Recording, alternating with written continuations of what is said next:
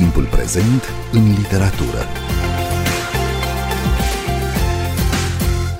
Bine v-am regăsit! Eu sunt Adela Greceanu și invitatul meu este Alex Ciorogar, editor, director al revistei Equinox și universitar. Bun venit la Radio România Cultural! Bună seara și vă mulțumesc foarte mult pentru invitație. Chiar mă bucur foarte mult, urmăresc emisiunea cu mult interes și sunt foarte bucuros să particip în cadrul acesteia în seara asta. Mulțumesc! Și eu mă bucur că ne auzim uh, aici la radio. Ați înființat uh, recent, uh, Alex Cerogar, la Cluj, Oh My God Publishing, o editură unde au apărut până acum câteva cărți de poezie, dar o editură care are și planuri în domeniul prozei și al teoriei. Care este programul vostru editorial? Prin ce s-ar distinge Oh My God Publishing pe piața noastră editorială? Am primit uh, întrebarea asta de, de mai multe ori și aș vrea să, aș vrea să spun că planul nostru editorial e în principal uh, axat pe spațiul, uh, spațiul gândirii sau spațiul culturii contemporane, ca să spun așa.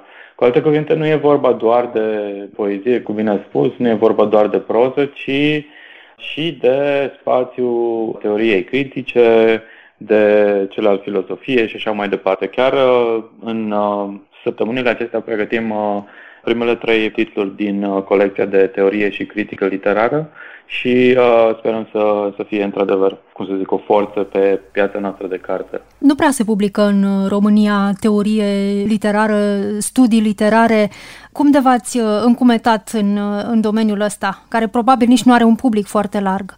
Da, cred că tocmai acesta e motivul pentru care am zis că încercăm să facem acest pas. E într-adăvăr o nișă, e într-adevăr o zonă puțin uh, frecventată, însă cumva și faptul că majoritatea, majoritatea membrilor echipei, ca să zic așa, sau majoritatea membrilor redacției vin dinspre zona academică, universitară, Cumva cred că avem aceste interese și vrând nevrând trebuie să ne îndreptăm înspre ceea ce noi simțim că lipsește, în primul rând, în spațiul gândirii sau a criticii literare românești.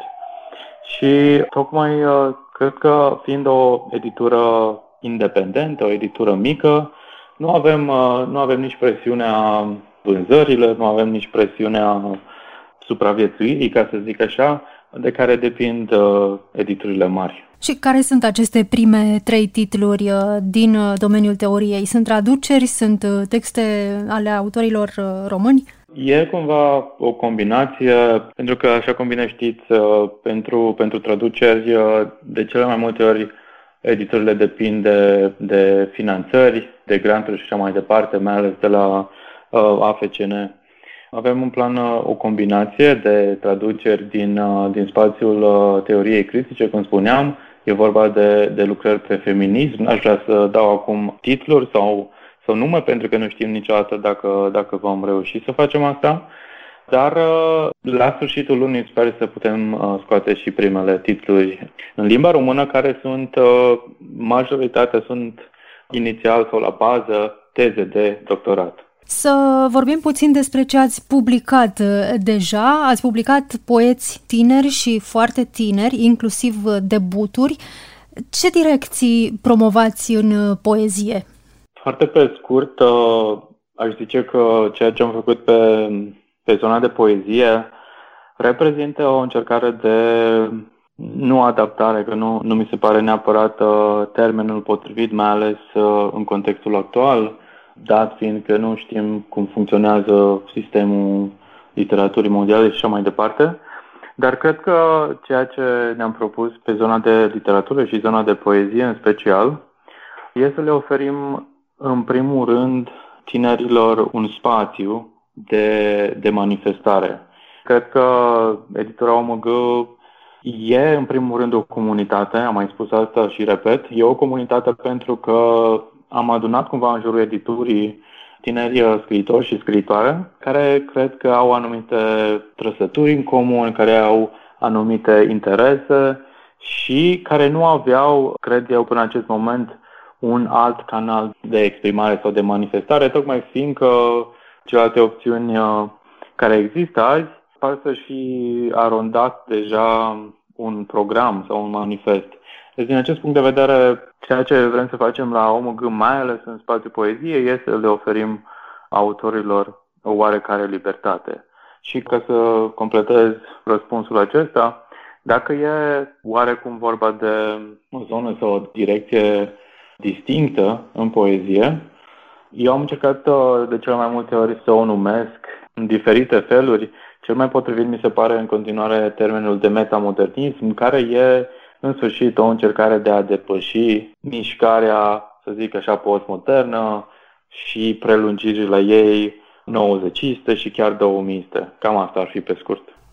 Deja două dintre cărțile apărute la Oh My God uh, au fost premiate la premiile Sofia Nădejde, Fotocrom Paradis de Denis Otai, premiul pentru debut în poezie și Sputnik în grădină de Gabi Eftimie, premiul pentru poezie.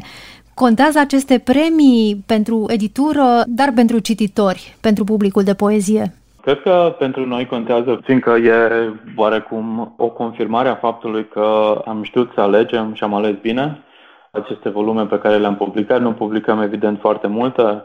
Am încercat să ne limităm cumva la un număr de 8 volume pe an și am împărțit uh, și aparițiile în două sezoane, sezonul de primăvară-vară, respectiv toamnă-iarnă. Cred că premiile pe care le-au primit cele două volume și cele două scritoare sunt foarte importante în acest sens pentru că demonstrează că spațiul receptării e într-adevăr la nivelul, sau cel puțin la același nivel al producției. E vorba totuși de volume care experimentează mult. E vorba de cărți de poezie care inovează atât în ceea ce privește stilistica, dacă vreți, dar și în privința temelor, bineînțeles. Și cred cumva că da, e într-adevăr o, o recunoaștere a valorii lor, în primul rând, și a faptului că nu cred că au ales întâmplător să lucreze cu noi, să lucreze cu editura OMG pentru aceste două proiecte. Alex Ciorogar, cum ați ajuns la numele ăsta pentru editură? Oh my God!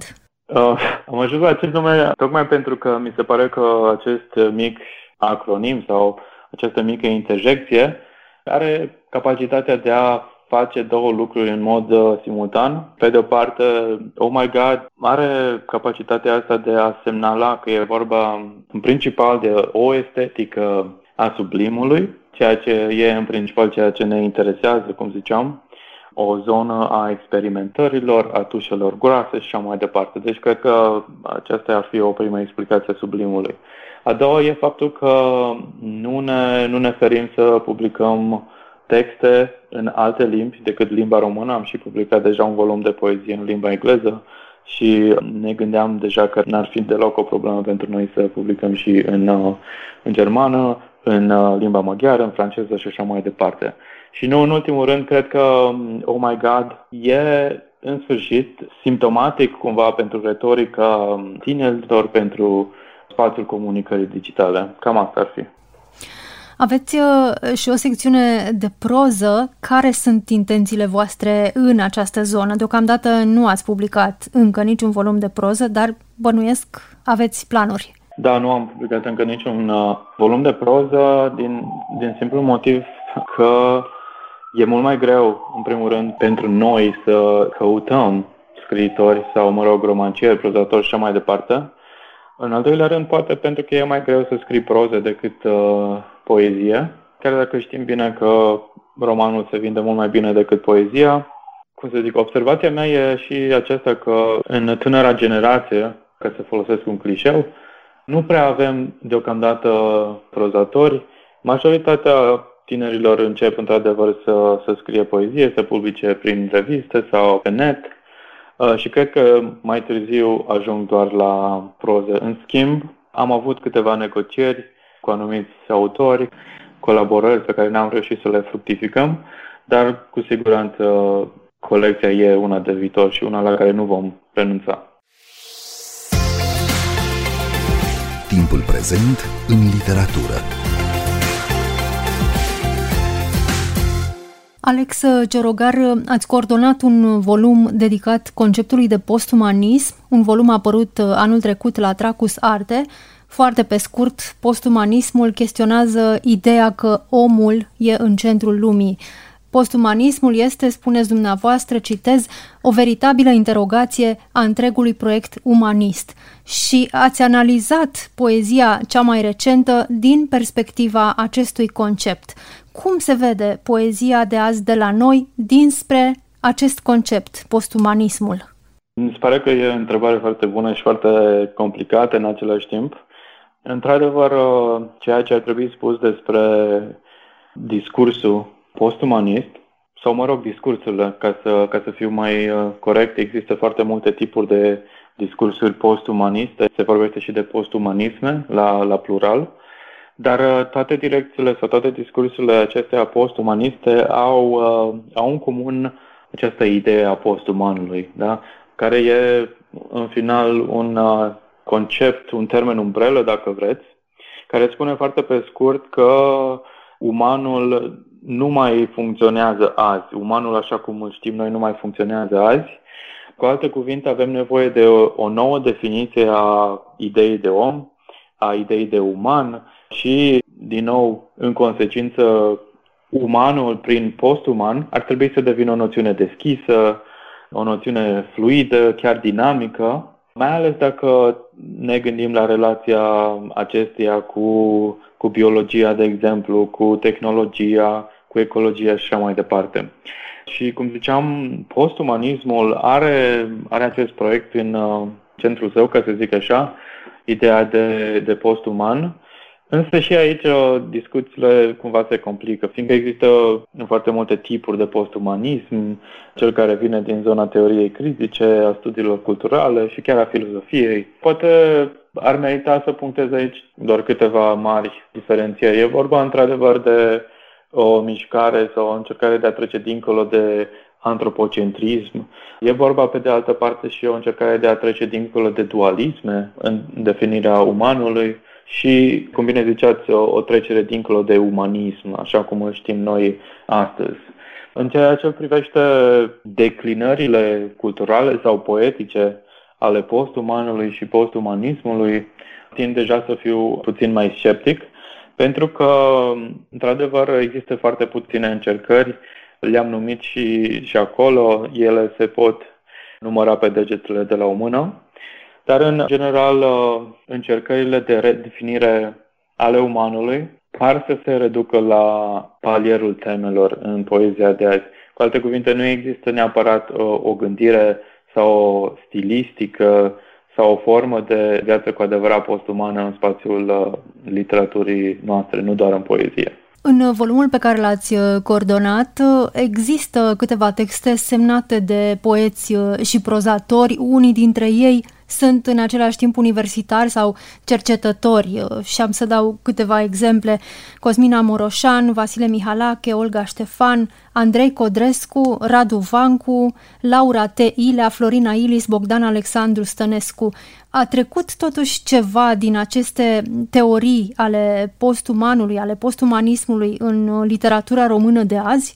Da, cred că inevitabil au trecut, fiindcă chiar și o parte dintre cei pe care i-ați uh, menționat, au studiat pur și simplu fenomenul postumanului și a postumanismului, fie că e vorba de teze de doctorat, fie că e vorba de uh, studii masterale și așa mai departe, chiar cărți, da? Florina Ilis e, în sfârșit, una dintre primele cercetătoare sau scriitoare care au studiat fenomenul uh, postumanismului în România și cred că e inevitabil cumva ca aceste interese să nu se reflecte și în literatură și în literatura lor.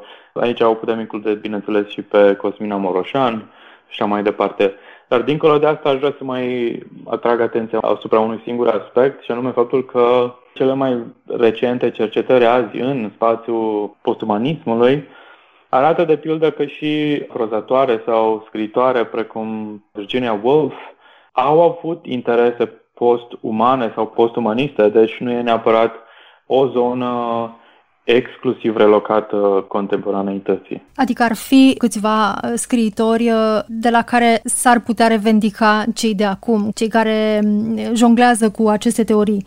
Absolut. Cred că Andrei Codrescu e cel mai bun exemplu în acest sens. El vorbește tocmai despre avangarde și despre Dada ca fiind un curent sau o, o mișcare care prefigurează modul în care arată gândirea postumanistă azi. Se studiază în universitățile din România aceste teorii, care nici măcar nu mai sunt atât de noi în Occident. Da, e o observație foarte bună, într-adevăr. Fie că vorbim de postumanism sau de transumanism, diferența e clară între cele două mișcări. Răspunsul scurt e da, se studiază deja acest subiect sau această disciplină, dacă vreți, deja de câțiva ani. S-au scris licențe pe aceste subiecte, s-au scris uh, disertații, doctorate și așa mai departe.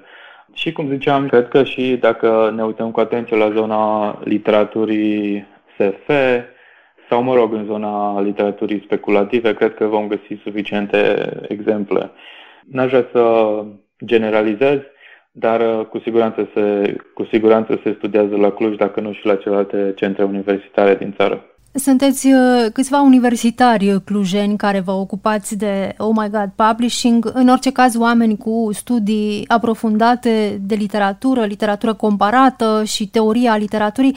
Cum de vă interesează editarea de ficțiune și poezie? Un răspuns care îmi stă acum pe limbă e destul de simplu și anume se leagă de faptul că tocmai acești universitari sunt cei care s-au uh, retras ca să zic așa, s-a tot discutat despre acest lucru în publicistica noastră, s-au retras din câmpul criticii literare, s-au retras din zona cronicii de întâmpinare a recenzilor și așa mai departe și au reînceput să își uh, investească energiile, ca să zic așa, în alte sfere și, și iată, nu doar academice, nu doar universitare. Poate o explicație ar fi tocmai faptul că uh, această generație de, de critici au trecut de la o formă de critică, nu știu, de corecție, ca să zic așa, la o altă critică de direcție, dacă, dacă pot să folosesc această sintagmă. Este tot un fel de exercițiu critic, implicarea aceasta în editarea de carte? Da, sigur, avem, avem foarte multe discuții, lucrăm foarte mult pe texte, refuzăm foarte multe texte, refuzăm foarte mulți autori și autoare. Principiul uh, selecției nu e doar cel al valorii, e bineînțeles și cel al restricțiilor de timp, uh, resurse și așa mai departe. Trebuie să facem loc în toate programele noastre pentru aceste mici exerciții. Alex Ciorogar, credeți că există o criză a receptării critice astăzi la noi? Din nou, mi se pare o întrebare foarte bună și care se potrivește exact uh, preocupărilor, preocupărilor mele sau preocupărilor noastre. Tocmai uh, menționam această retragere a, a criticii sau, mă rog, a generației 2000 da, din spațiul criticii de întâmpinare, însă nu cred că problema poate fi localizată sau restrânsă la acest simplu fenomen, pentru că am senzația că, tocmai din cauza că poezia, da, în primul rând, proza, ca să nu, ca să nu deschid discuția despre teatru și dramaturgie, fiindcă ele de foarte mult timp par uh, a fi domenii total separate, da, literatura pe de-o parte și uh, teatru și dramaturgia pe de alta, dar când e vorba, când vine vorba de proză și poezie, senzația mea e că unul la mână tinerii scriitori și scriitoare intră în competiție, nu doar cu alți, uh, alți scriitori sau tendințe sau autori străini, ci în principal cu uh, muzica, muzica de azi, cu Uh, platformele online, cu Netflix și așa mai departe, cu toate lucrurile la care avem acces azi uh, pe internet. Tocmai din acest motiv, poezia în special, dar și proza, pare să se fi dezvoltat sau să fi ajuns la o formulă care pare a fi de-a dreptul străină uh, de ceea ce se întâmpla în urmă cu doar 5-6 ani, să zicem. Și cred că una dintre problemele criticii de receptare e tocmai aceasta tocmai fiindcă nu are destule instrumente sau destule disponibilitate să, să discute sau să analizeze toate aceste noi transformări. Acuzele, sau mă rog, scuzele se transformă în, în acuze, da? Aceasta nu mai este poezie, aceasta nu mai este literatură, deci cumva refuzul de a înțelege vine, din păcate, din, din start cumva critica de întâmpinare nu mai reușește să țină pasul cu ce se întâmplă acum în literatură? N-aș vrea să, să fiu așa drastic, dar probabil că e un diagnostic greșit. De altfel, uh, cumva, cred că ultimele dosare culturale care au analizat tocmai acest fenomen nu s-au oferit în a recunoaște această inadecvare. Sper, sper totuși să lucrurile să se miște din nou, să înceapă să, să crească o nouă generație care să fie mult mai atentă și mult mai deschisă către aceste noi forme de existență. Dar ce s-a întâmplat uh, cu locul uh, lăsat liber, părăsit de, de criticii care făceau critică de întâmpinare? A fost ocupat de altcineva, de alte forme de receptare? Deocamdată, făcând un pas în spate, n-aș putea să spun că putem vorbi de o nouă generație de tineri critici care să le fi luat locul cu siguranță, însă, însă mi se pare că există totuși, bineînțeles, un, un public cititor de poezie în continuare care e mult mai atent, care e, pare să fie dirijat de, într-adevăr, de alte forme de atenție sau de capital simbolic, ca să zic așa, și pare, pare să se rezume în principal la spațiul uh, vlogului, da? la vlogul de carte, booktube și alte fenomene de acest gen. Chiar, chiar și platforma Goodreads am văzut că pare să influențeze alegerile pe care le fac astăzi cititorii. Și toate aceste formule contemporane, să nu le spun moderne, pot ține locul criticii de altă dată? Funcționează ca niște, nu știu, indicii, indicatori pentru potențialul public? Cu siguranță joacă altă funcție. Asta e primul lucru care trebuie spus. Ele nu sunt neapărat uh, o platformă deschisă sau îndreptată către, către analiză, către critică și pare într-un fel să se apropie de ceea ce se întâmplă cumva surprinzător și paradoxal, aș zice, în, uh, în gândirea teoretică de cel mai înalt nivel. Cu alte cuvinte, bineînțeles, în mod uh, evident, în uh, academiile din Statele Unite, dar nu numai și în spațiul francofon, există această mișcare de a trece dincolo de, de critică. Se vorbește de post-critică, de post-teorie și așa mai departe. Uh, mișcări care au în centrul lor tocmai o recuperare conceptuală a unor uh, fenomene, practici sau procese precum empatia, afectele, cu alte cuvinte, o deschidere înspre apreciere și mai puțin spre suspiciune, cum bine știm, cu acea hermeneutică a suspiciunii. Și par, într-un fel, vlogurile și booktube-urile despre care vorbeam, par și ele să mizeze pe aceeași uh, coardă a sensibilității, ca să zic așa, și mai puțin pe cea a analizei și a disecării. Să ne întoarcem la, acum la finalul discuției noastre, Alex Ciorogar, la Oh My God Publishing, editura pe care ați înființat-o împreună cu câțiva colegi de la Cluj. Unde găsim cărțile pe care le editați? Toate cărțile editurii Omul se, se găsesc în, în lanțurile de librărie Librarium, dar și, dar și în Cărturești. Colaborăm și cu câteva librării independente care sunt mult mai apropiate, ca să zic așa, idei cu care am pornit. E vorba despre Dispositive Books din București, uh, Bookstory din Cluj-Napoca și librăria la două bufnițe din Timișoara. Dacă nu mă înșel, uh, da, cărțile pot fi găsite și online, Cartepedia, Cărturești, EMAG și așa mai departe. Alex Ciorogar, mulțumesc foarte mult uh, pentru interviu și îi invit pe ascultătorii noștri să caute cărțile editate de Oh My God Publishing. Eu sunt Adela Greceanu, cu bine, pe curând!